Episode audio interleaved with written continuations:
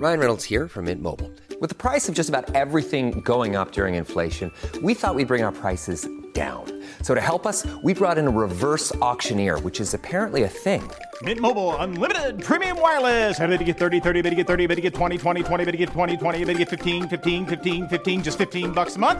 So, Give it a try at mintmobile.com slash switch. $45 upfront for three months plus taxes and fees. Promo rate for new customers for limited time. Unlimited more than 40 gigabytes per month. Slows. Full terms at mintmobile.com. As a person with a very deep voice, I'm hired all the time for advertising campaigns. But a deep voice doesn't sell B2B, and advertising on the wrong platform doesn't sell B2B either. That's why, if you're a B2B marketer, you should use LinkedIn ads. LinkedIn has the targeting capabilities to help you reach the world's largest professional audience. That's right, over 70 million decision makers all in one place. All the big wigs, then medium wigs, also small wigs who are on the path to becoming big wigs. Okay, that's enough about wigs. LinkedIn ads allows you to focus on getting your B2B message to the right people. So, does that mean you should use ads on LinkedIn instead of hiring me, the man with the deepest voice in the world? Yes. Yes, it does. Get started today and see why LinkedIn is the place to be to be. We'll even give you a $100 credit on your next campaign. Go to linkedin.com slash results to claim your credit. That's linkedin.com slash results. Terms and conditions apply. A religion famous for the celebrities that are involved. But what is going on behind the scenes? Follow me down the rabbit hole about Scientology.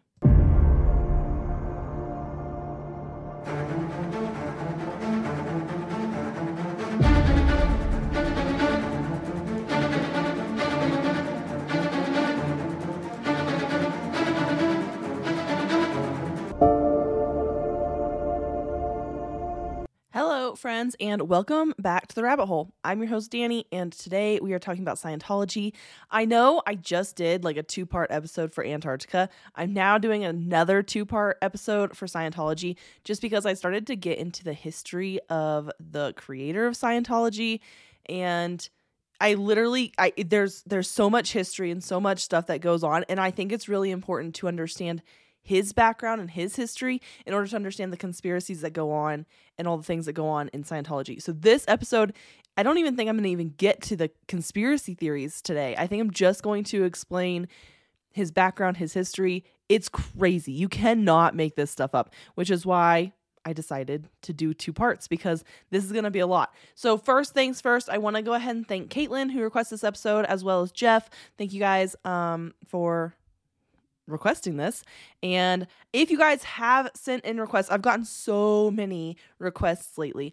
I am working through them. So you're going to hear just a bunch of every, basically every episode from here until probably the end of the year is just requests that I've received from you guys because you know, like I I want to I want to give episodes that you want to listen to. So keep an eye out for your an ear out, excuse me, for your episode when it comes, I will give you a shout out as I do with everyone. So thank you all for sending so many requests. If you don't hear yours for a while, it might have got lost in my DMs, and please go ahead and DM me again.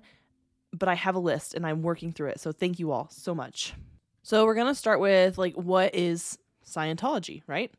For this information, I went straight to the source, right to the Scientology website. So, according to the official website, Scientology, quote unquote, is a religion that offers a precise path leading to a complete and certain understanding of one's true spiritual nature and one's relationship to family or self, family groups, mankind, all life forms, the material material universe, the spiritual universe, and the supreme being. End quote. So Scientology is said to address the spirit, not just the body and the mind. And they believe in the fundamental truths, some of which, again, I got right off the website, um, include man is an immortal spiritual being. His experience extends well beyond a single lifetime, and his capabilities are unlimited, even if not presently realized.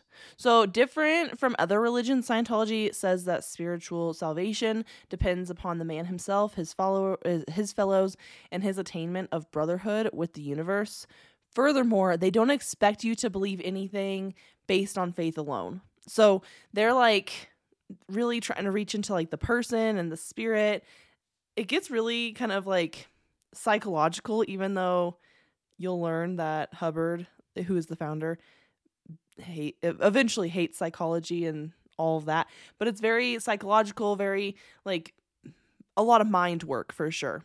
But without further ado, let's get into the founder, Lafayette Ron Hubbard.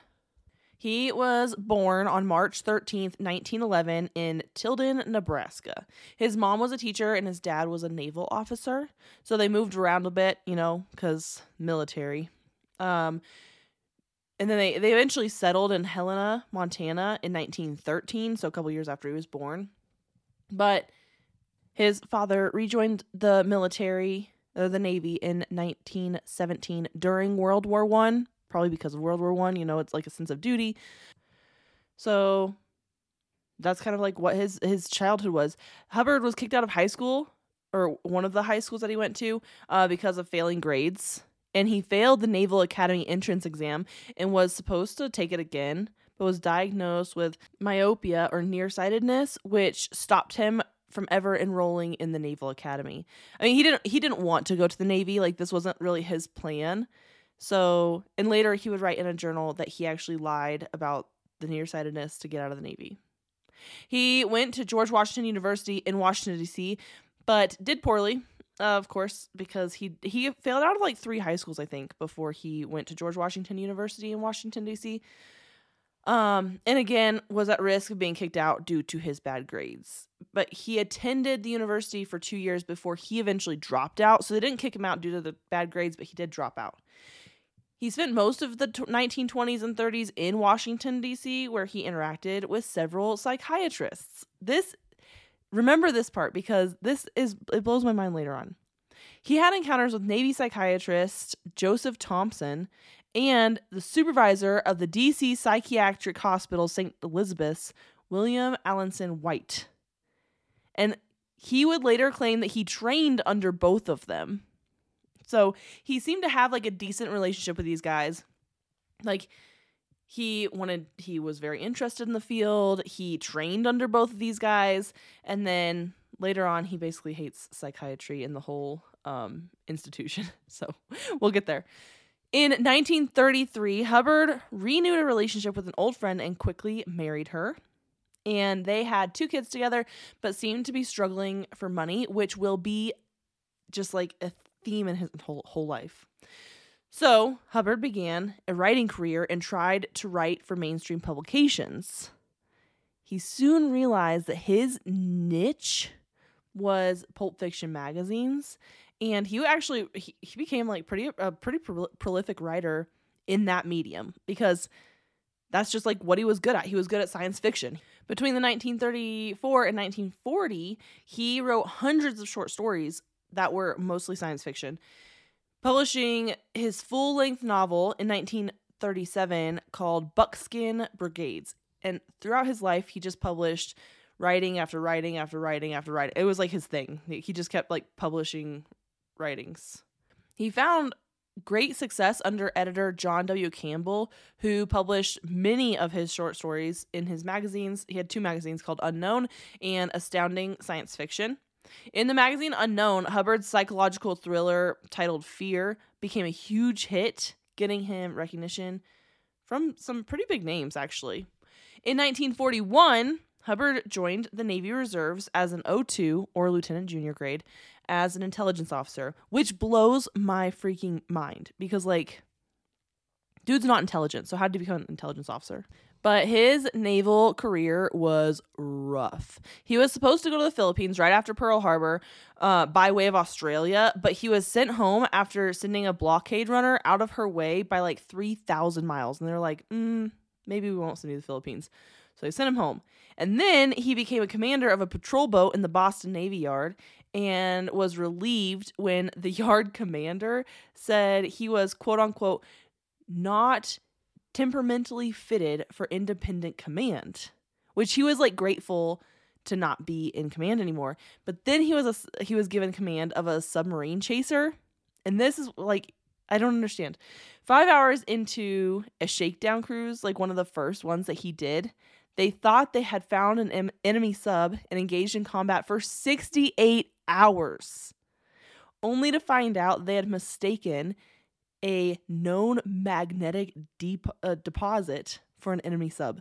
So like they were getting these like readings that something was there, but the Navy had already known about that. That there was like mag- a magnetic deposit under there, so it wasn't a submarine.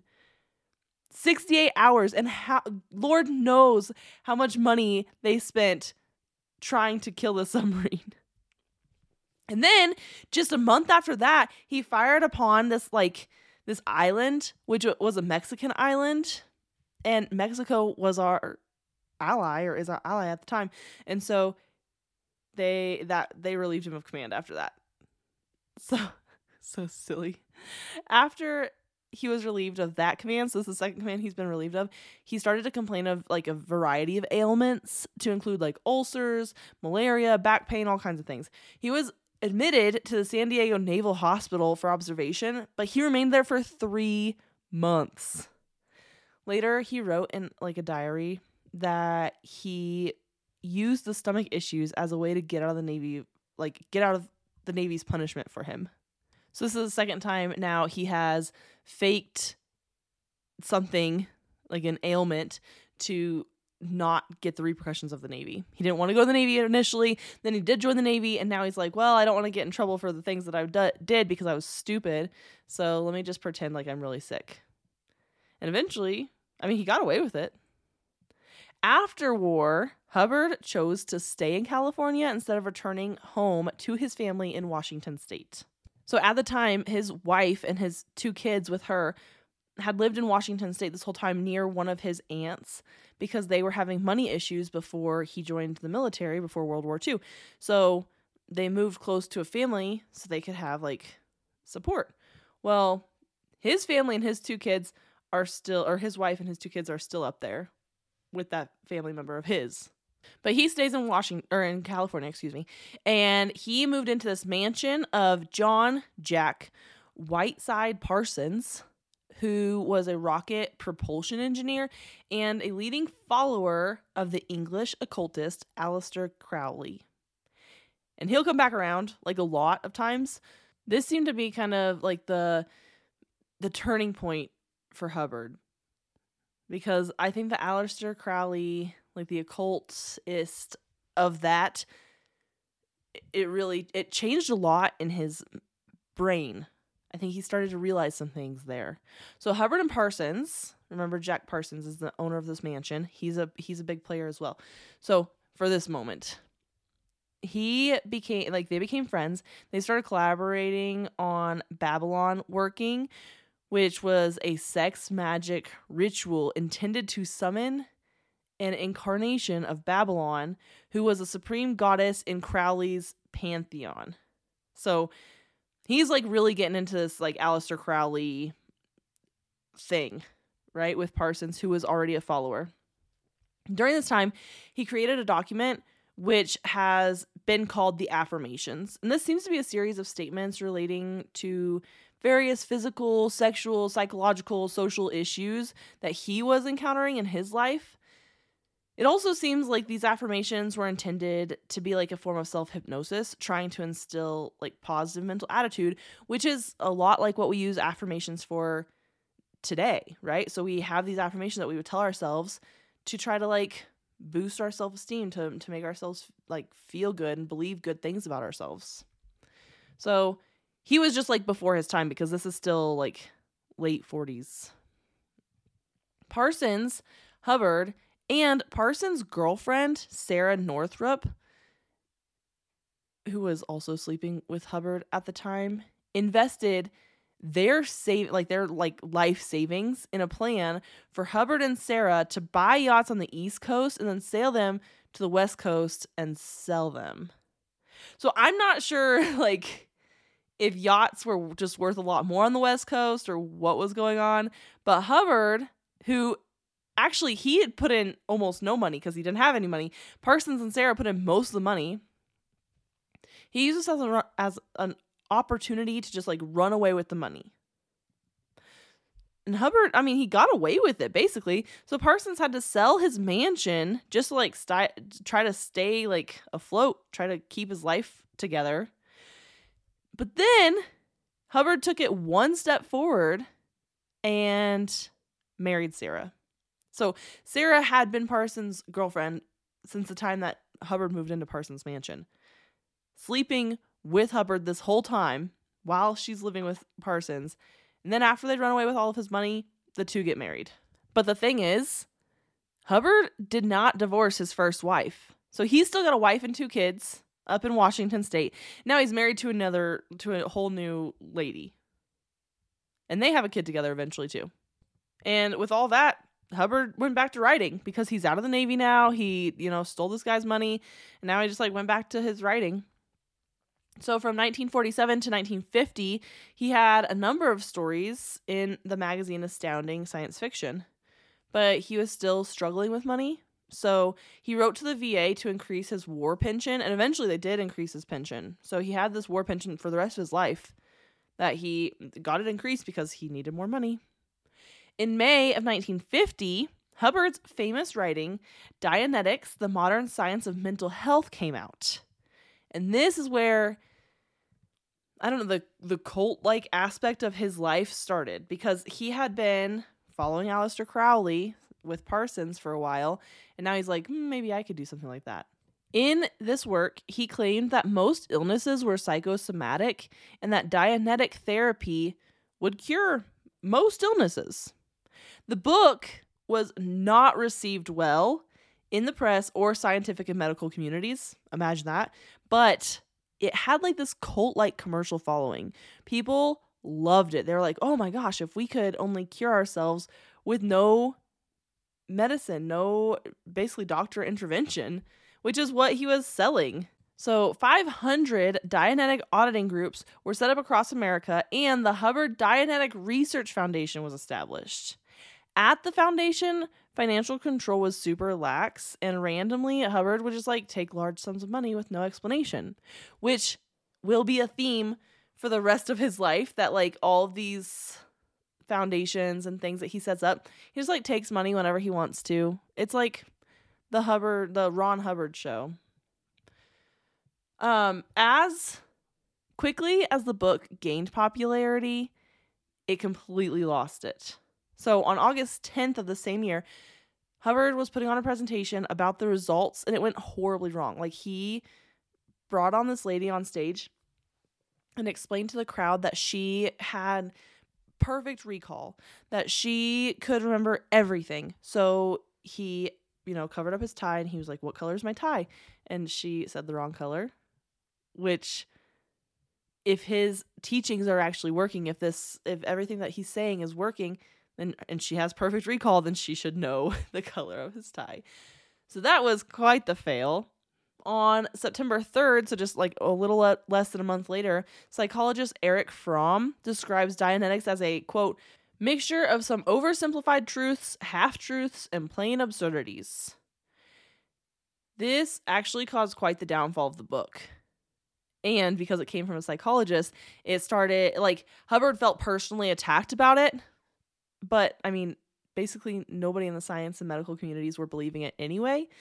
But he like took this as a personal attack against him.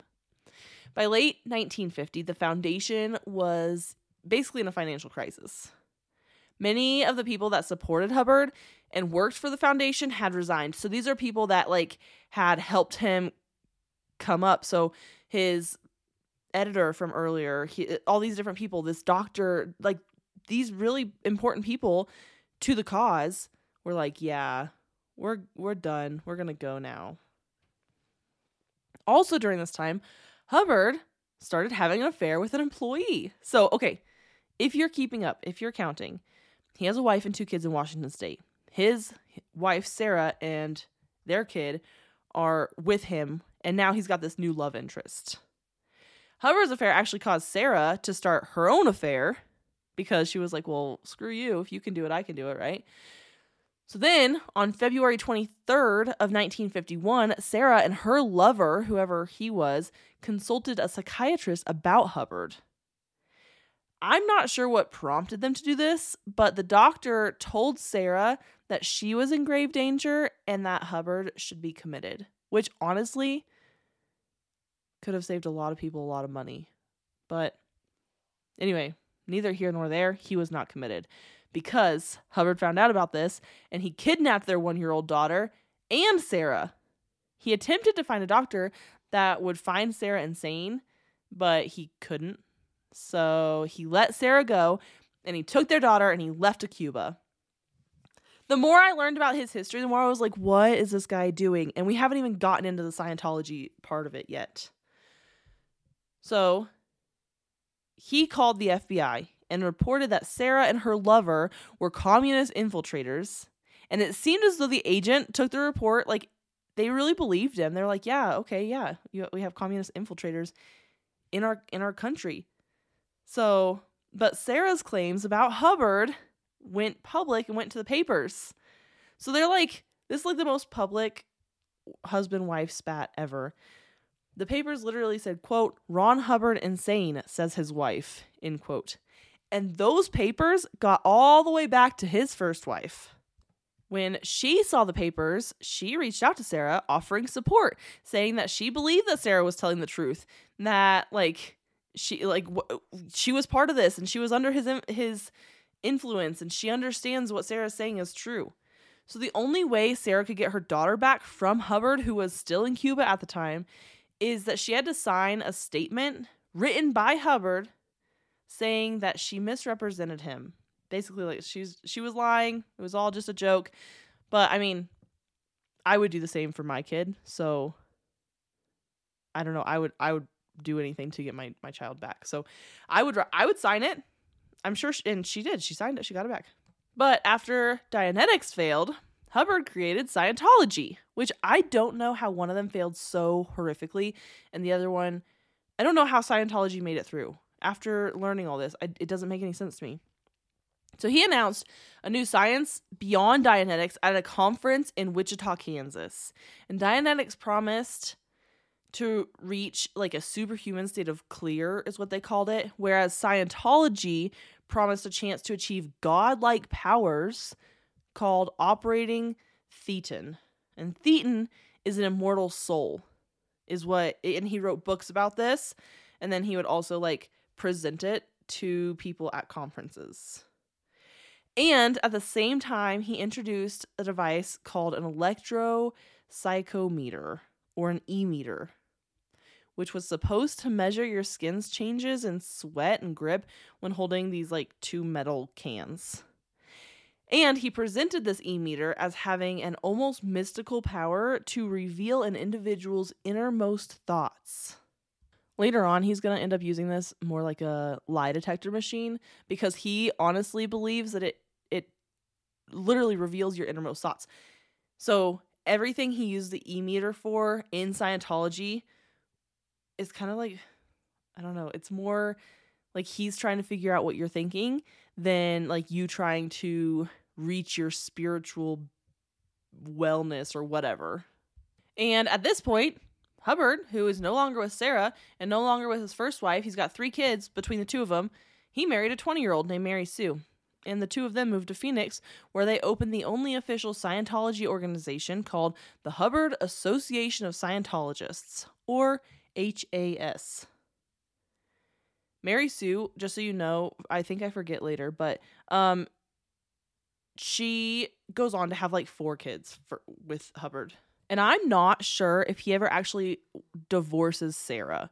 He for sure never divorced his first wife, so they're still legally married.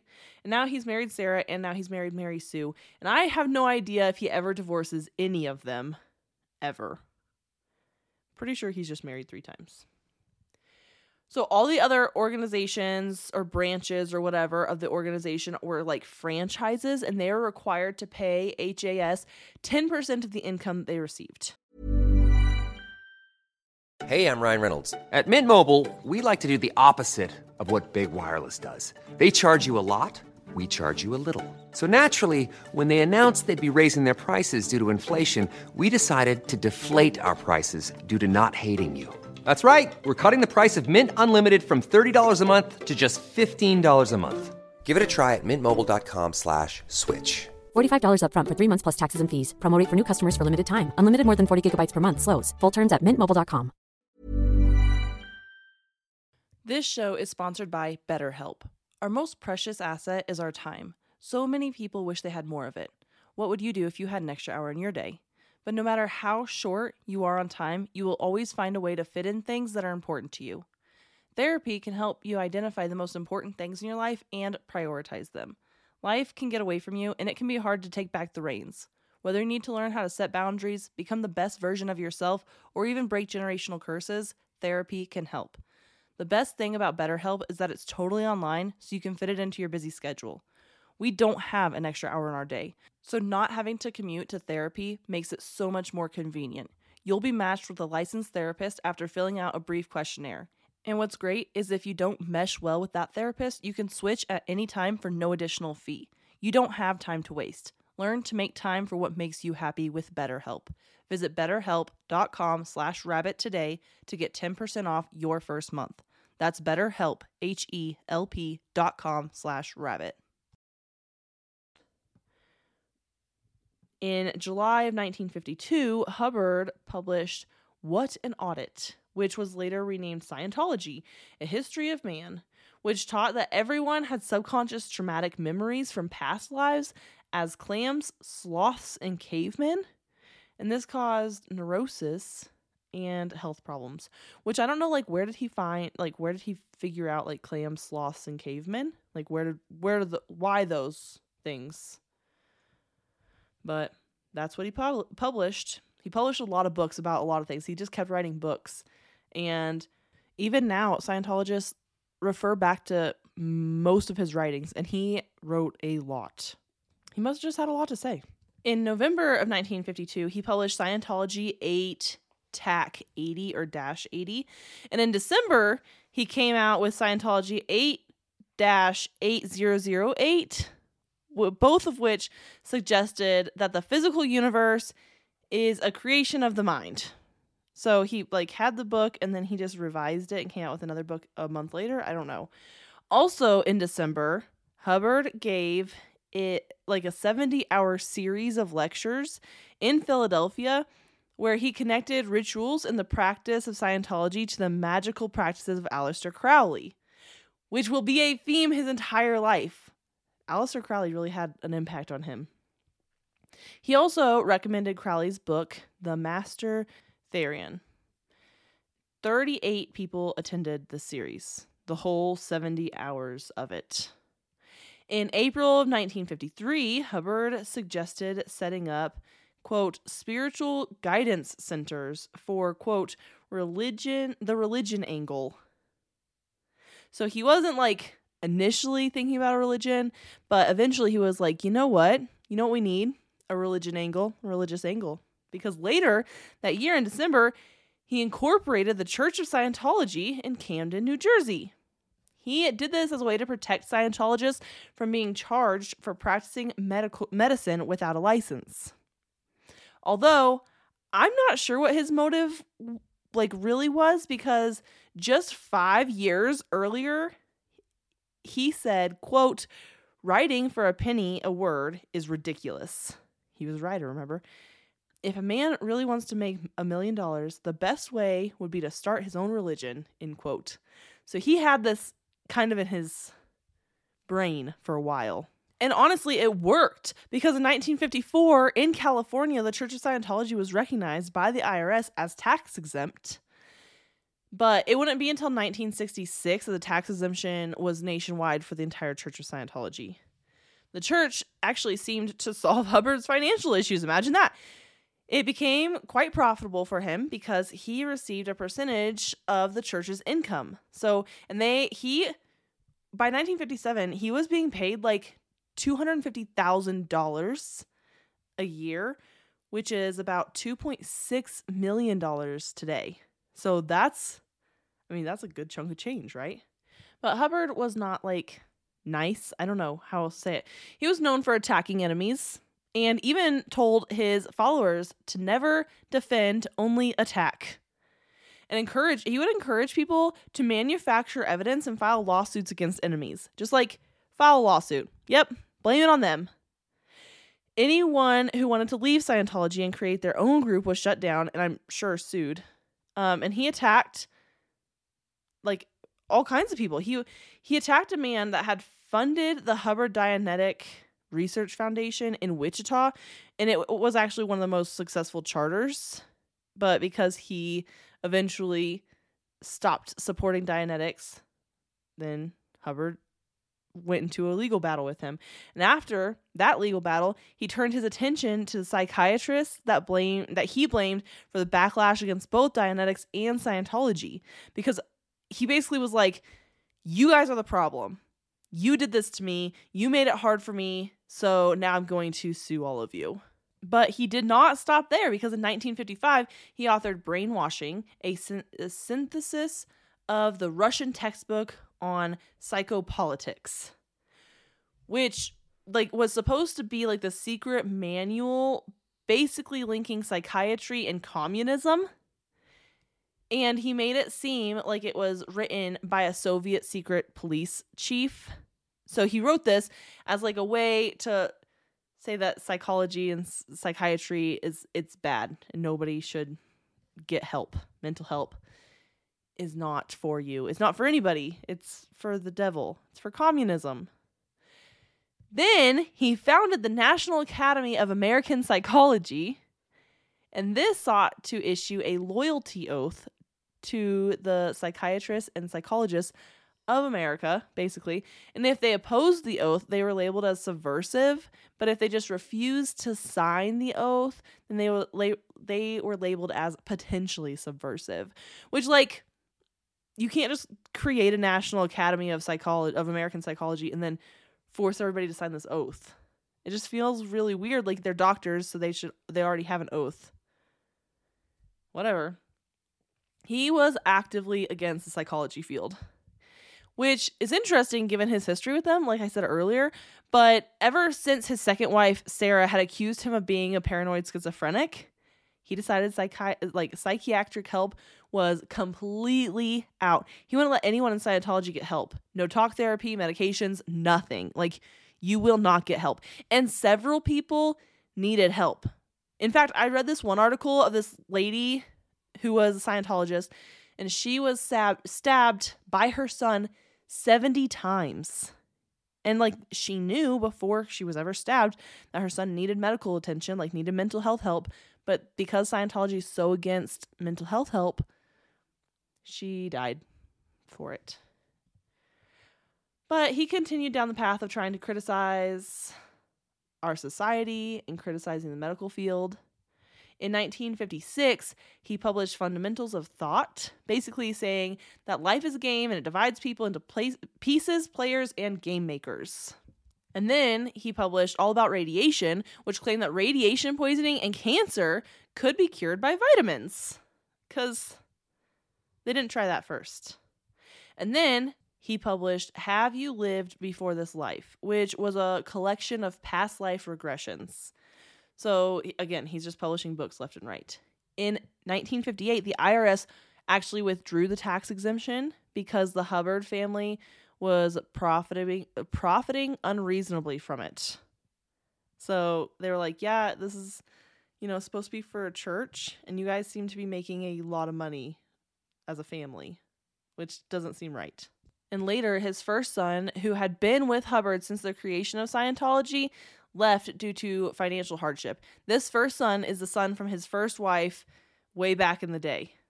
He like as soon as Scientology became a thing, his his nickname was Nibs. He was basically Lafayette Ron Hubbard Jr. They called him Nibs and he left Scientology due to financial hardship. So that tells me that he was not one of the ones profiting unreasonably from the tax exemption. I'm sure it was Hubbard, but Hubbard didn't take this well at all. He was actually deeply hurt by it.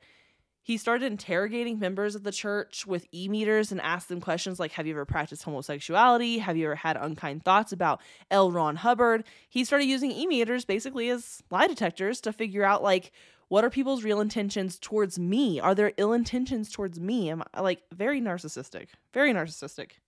In 1963, the U.S. Food and Drug Administration raided American offices of the Church of Scientology and seized over a hundred e meters as illegal medical devices and thousands of pills that were being marketed as radiation cures and literature that made false medical claims. And one of the whole reasons he decided to make this a church in the first place is so they wouldn't get in trouble for illegally practicing medicine. But here they are getting in trouble for illegally practicing medicine. Later that same year in Australia, they were under investigation for brainwashing, blackmail, extortion, and damaging the mental health of its members.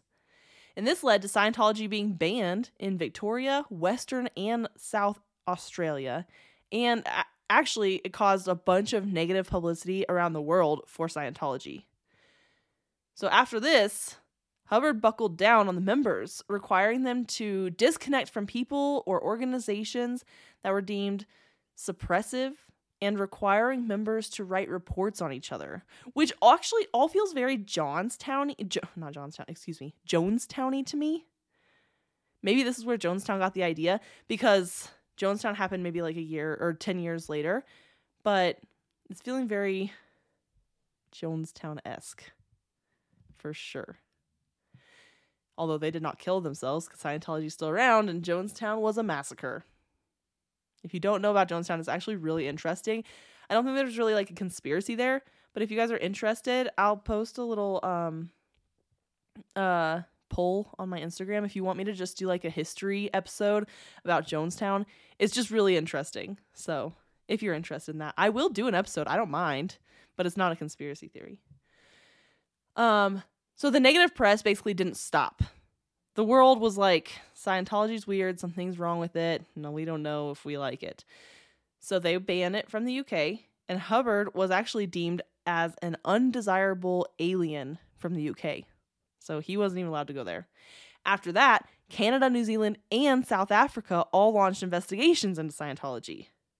But at this point, Hubbard had purchased three three ships and founded the Sea Organization or Sea Org, um, which was a private navy of elite Scientologists. Basically, like the top of the top got to go to Sea Org.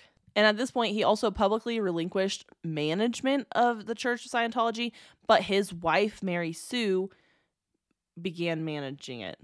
So he didn't like leave Scientology. He was just like, look, I'm not the like the manager anymore. Ta-da which actually didn't do anything for him.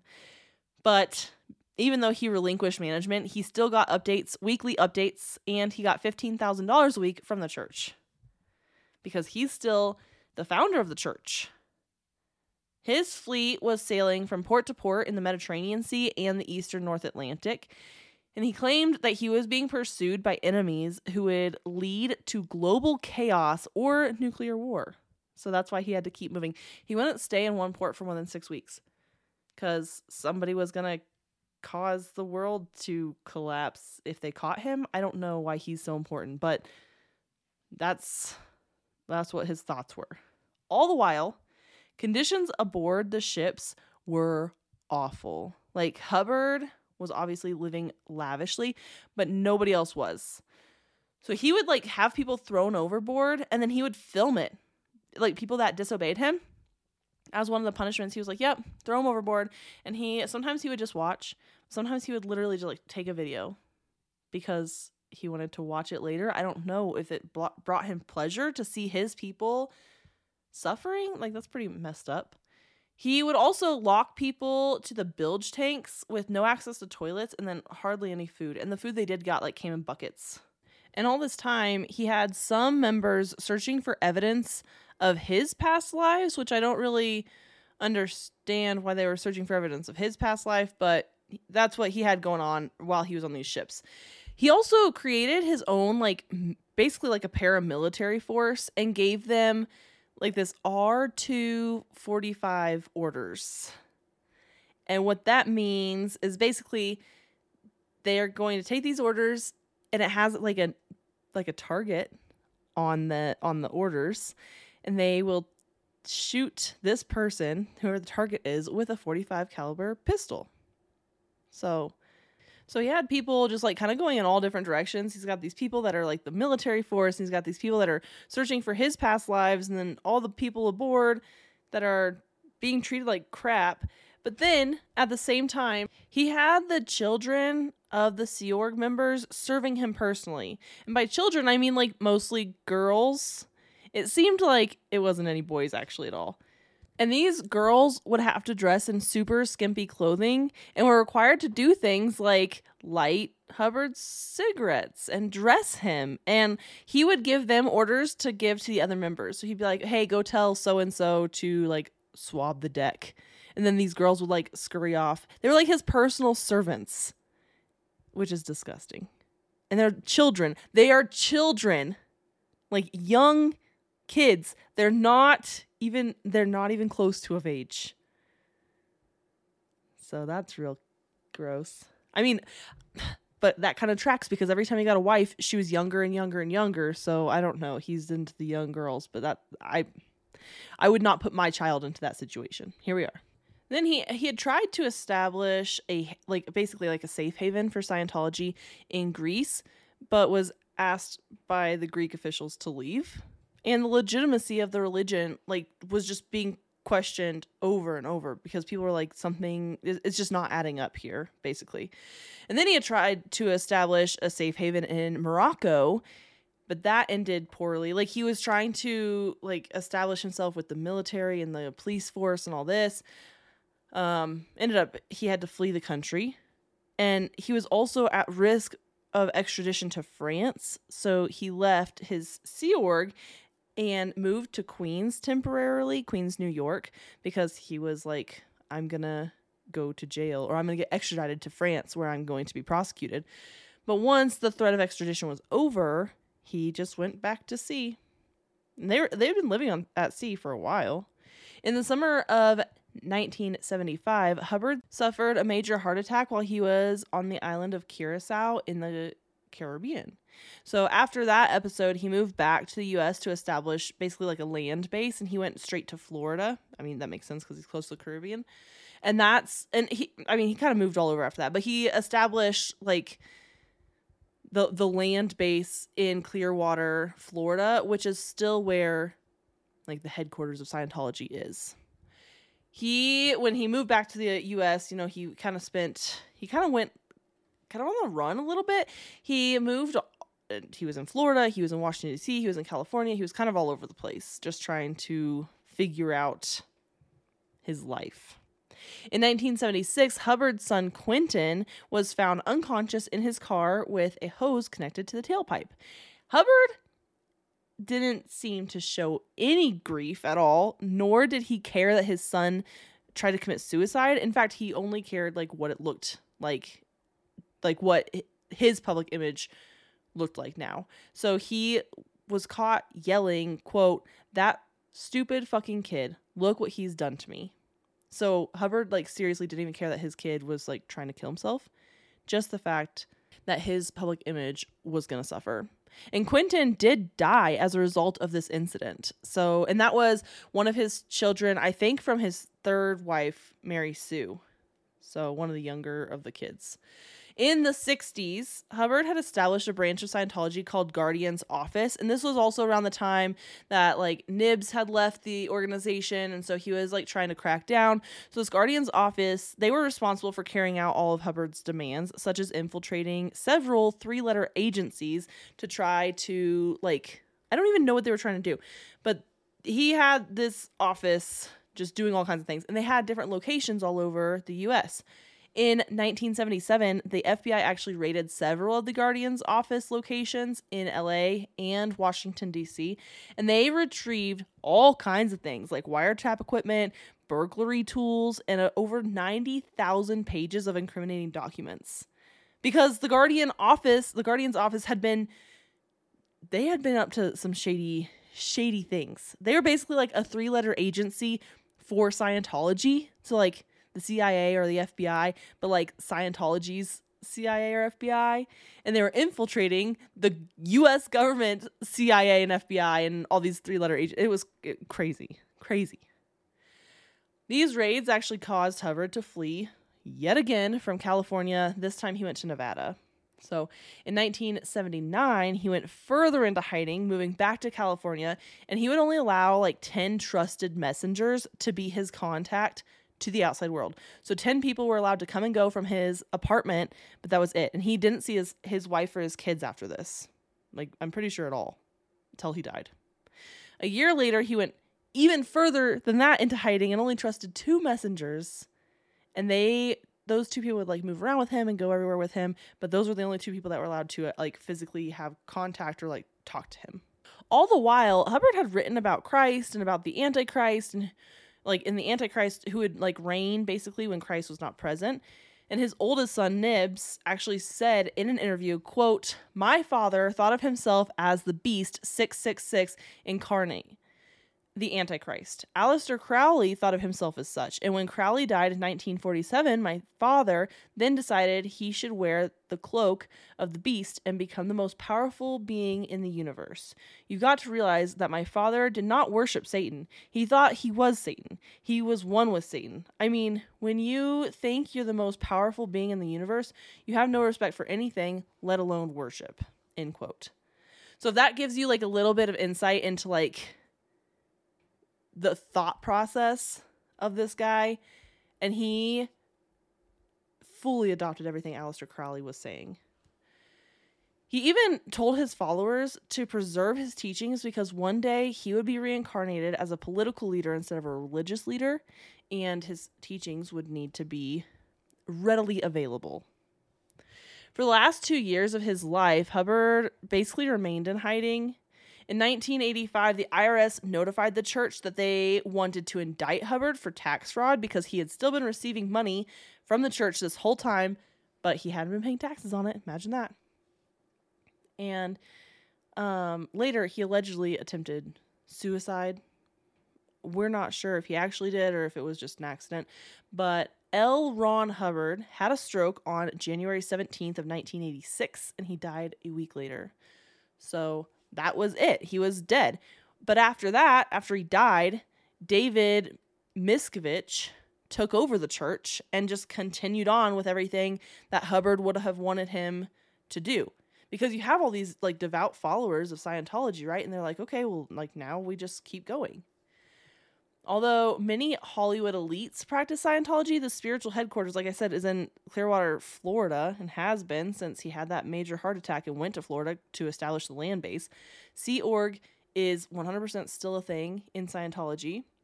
Um, and after a long investigation, the IRS finally returned the tax exempt status of Scientology, or of the Church of Scientology, in 1993. So they're officially like considered a church. They're officially considered like tax exempt because they have been they they got all that back.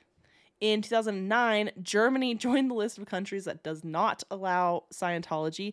You think like after Hubbard's death, maybe they got a little better. Nope. Mm-mm. In France, they found the church guilty of fraud because the extradition didn't ever happen for Hubbard Mm, that's not true. I think he was extradited. Um, and he was sentenced to like pay a fine or whatever. But they did not ban the church altogether. Like Scientology is still allowed in France, there, but it's just been found guilty of fraud. In 2013, the UK finally came around and is allowing Scientology as a religion. I think they started allowing it because some people wanted to get married under the Scientology religion in the UK. So they were like, okay, well, we'll just like, it'll be fine. Like, it'll be fine. So I think that the UK chalked it up to Hubbard being the problem, whereas, I mean, none of the other countries have really let the religion back into their countries. So there's still a lot of issues, I would say. But the country that is the most lenient and allows and has I mean the the biggest following of Scientology is the US. So that's where you're going to find most Scientologists. So that is the history of mostly of L. Ron Hubbard, which I feel like was really important that we covered it because he's crazy a little bit. I don't, I mean, I'm not any doctor. I don't know if he's actually crazy, but there's some crazy stuff that's going on. And I needed to share it because his history, I think, really ties into what Scientology is and how the organization is still run and all the crazy conspiracy theories that you're going to hear behind it. So, next week, we are going to talk conspiracy theories. We're going to talk Scientology more again. And then I'm sure I'll just do like a one part episode after that. Maybe, who knows. But until then, my friends, stay skeptical, and I will see you all next week. Hey friends, The Rabbit Hole is an independent podcast with everything you hear done by me, Danny Mercy.